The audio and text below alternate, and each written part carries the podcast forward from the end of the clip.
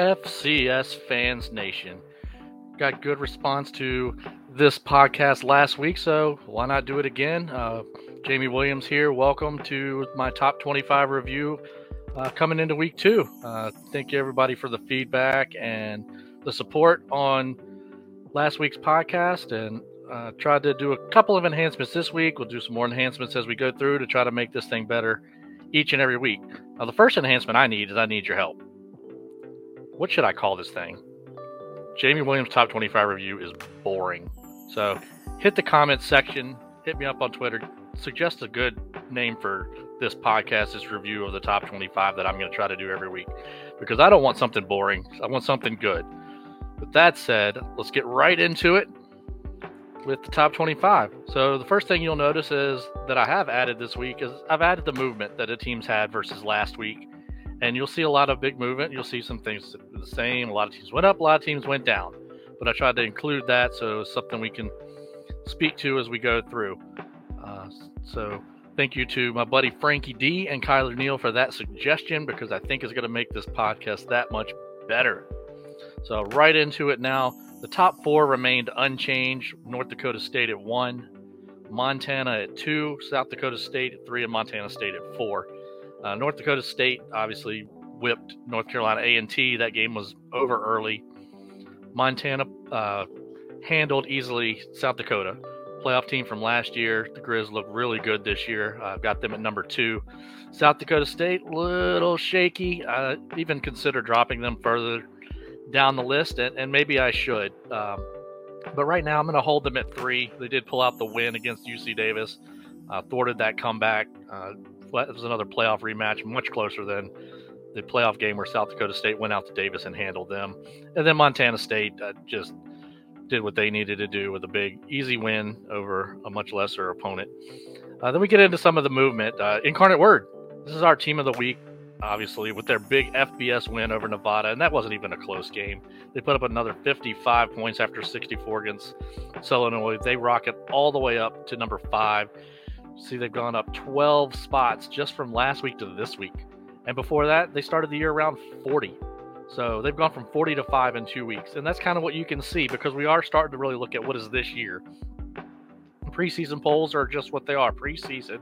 And it's a guess on what we think based off of last year, what we think they've got coming in, what left, coaching change, turnover on the roster, all that. So you got to start somewhere, but you got to be able to make quick decisions to move somebody when they look better or worse, as you've seen, than what you initially inspected. Uh, number six, we've got Delaware. They're up another five spots after handling in-state rival uh, Delaware State. I know that's not a big opponent, but with the FBS win and then another win of 26 points, I believe it was, uh, they rocket up to number five, uh, number six, sorry, from 11.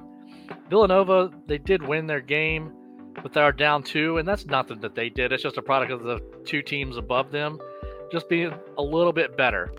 Same with Sacramento State. They were off this past week, so they couldn't really uh, impact their own game. Uh, but they're down two again, just because Incarnate Word and Delaware deserve to move up, in my opinion. And you'll see two more right below it. Missouri State came with a nice win on Thursday night. A lot of people probably were watching the NFL game, but if you watch this game between Missouri State and UT Martin, you would have seen an excellent game. Missouri State coming out on Missouri State coming out on top, 35 to 30. So they do drop down one, but again, not a product of their play, more so of the teams that uh, jumped them. Same with Jackson State, who handled Tennessee State. Another big move here, number 11, Weber State.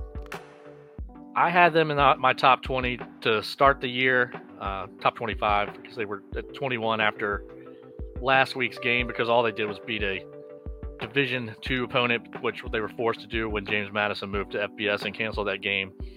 But if you watch anything that Weber State did on Saturday, they obliterated Utah State, who won the Mountain West last year. So they rocket up to the number 11. Uh, could they be higher? Sure.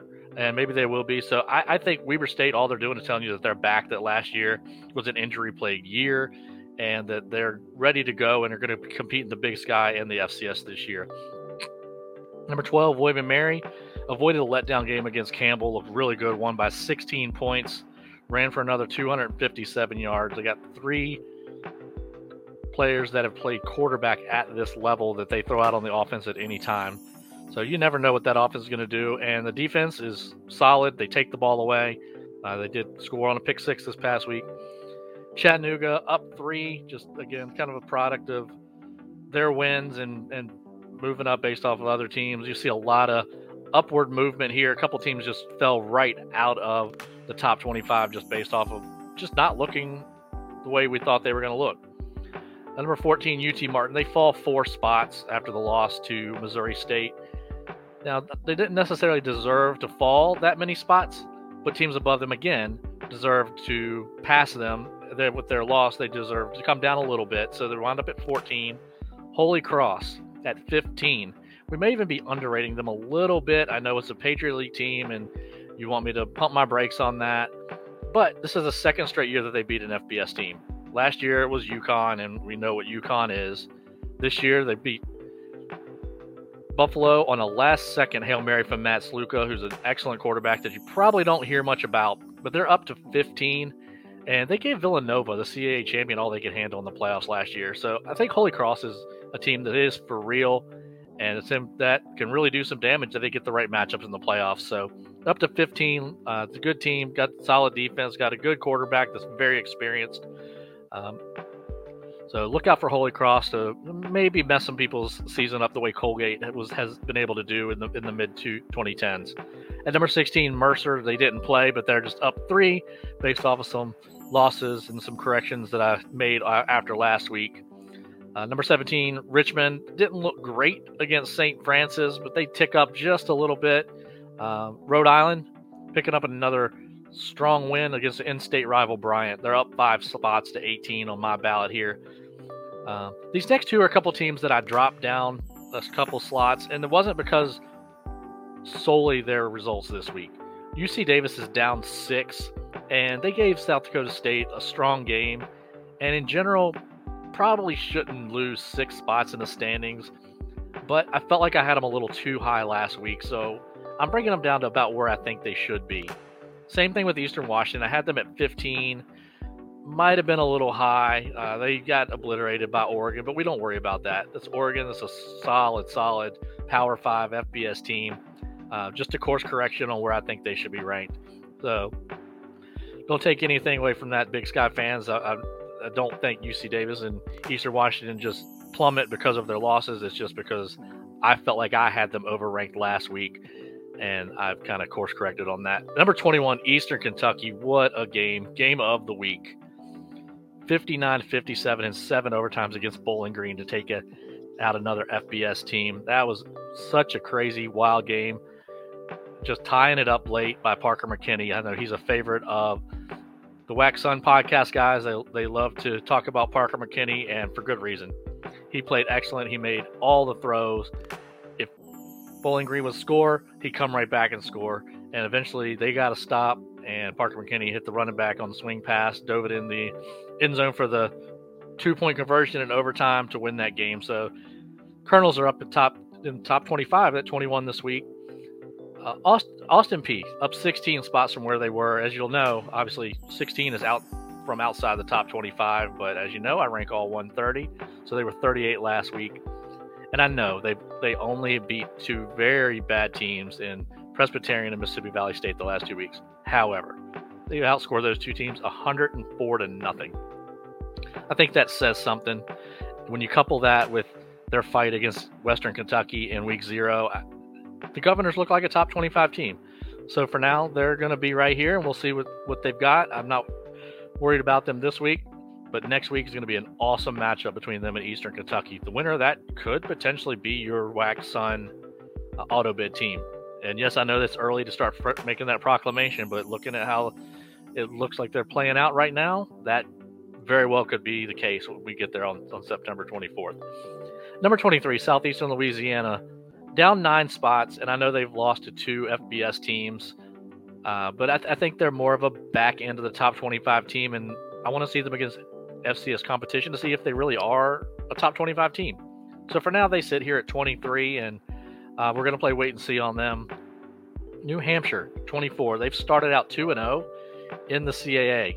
So that says something. I know they played a couple of teams that aren't expected to really compete in the CAA, but 2 0 in that conference to start with a new head coach. They hold steady at 24 this week. And entering at number 25 is North Dakota after a big win against Northern Iowa, where they got out to a nice lead. Northern Iowa battled back a little bit, but uh, North Dakota winds up picking up that win. Tommy Schuster is a really solid quarterback. So we'll see if they can continue this upward trajectory. I know last year they didn't have the greatest schedule, so maybe the schedule flipping the other way will will benefit the folks from Grand Forks and maybe put them on the fringe of the playoffs that we weren't sure they really were coming into the season. As you can see, number five Incarnate Word is my team of the week uh, with their FBS win, following up their big win against Southern Illinois. And when we talk about teams that are just outside the top 25, Samford, they're right there. They lost to Georgia only 33 to nothing. So if you had Samford ranked, no problem with that. Northern Iowa, they're next. They fell out of my rankings, but they're still right there. Let's see a little bit more from them, although they have not looked great when they are 0 2. So I don't really expect them to really jump in, even if they win this week. Northern Arizona, do they have a defense? Because they might. It looks like it because they didn't allow a touchdown to Sam Houston State. So they're right on the on the edge again. If you have them at the back end of your 25, no argument from me. And then the final two teams of the next five, Southeast Missouri State out of the Ohio Valley, who did go beat Southern Illinois. A little bit of controversy in that game, but a win is a win when it comes down to it. And then Campbell, they beat the Citadel, then they lost to William and Mary, so still a fringe team. So we'll see what, what they look like um, throughout the rest of the year. They should be the favorite for the Big South, um, but with the competition there not looking as good as we thought it might, uh, Campbell still sits on the outside. And then teams like Kennesaw State, East Tennessee State, they've dropped out and uh, they've got a lot of work to do to get back in. And I know we dropped East Tennessee State after one week, but they beat a Division two team, and then they lose to the Citadel. I, I couldn't leave them in this week. I felt there was more deserving teams. So to our final segment here. On second thought, this is like I said last week. This is the st- place where I will take a look back at my bracket based off of what other people have provided feedback as I posted on Twitter and Facebook. And the one team to talk about is Weber State. I got a lot of feedback thinking that I should have had them in the top 10. And I could see that. For now, they're sitting just outside of the top 10. And I know they had an injury riddled season last year. And if they had a normal season, they probably would have started in my top 10. So it's a valid point. But I just think the teams that I have in front of them right now all deserve to be there. And they deserve to be at 11. And they have the ability to rise. And if, if they play like they did this past week, they're going to rise and they could wind up as a top five team.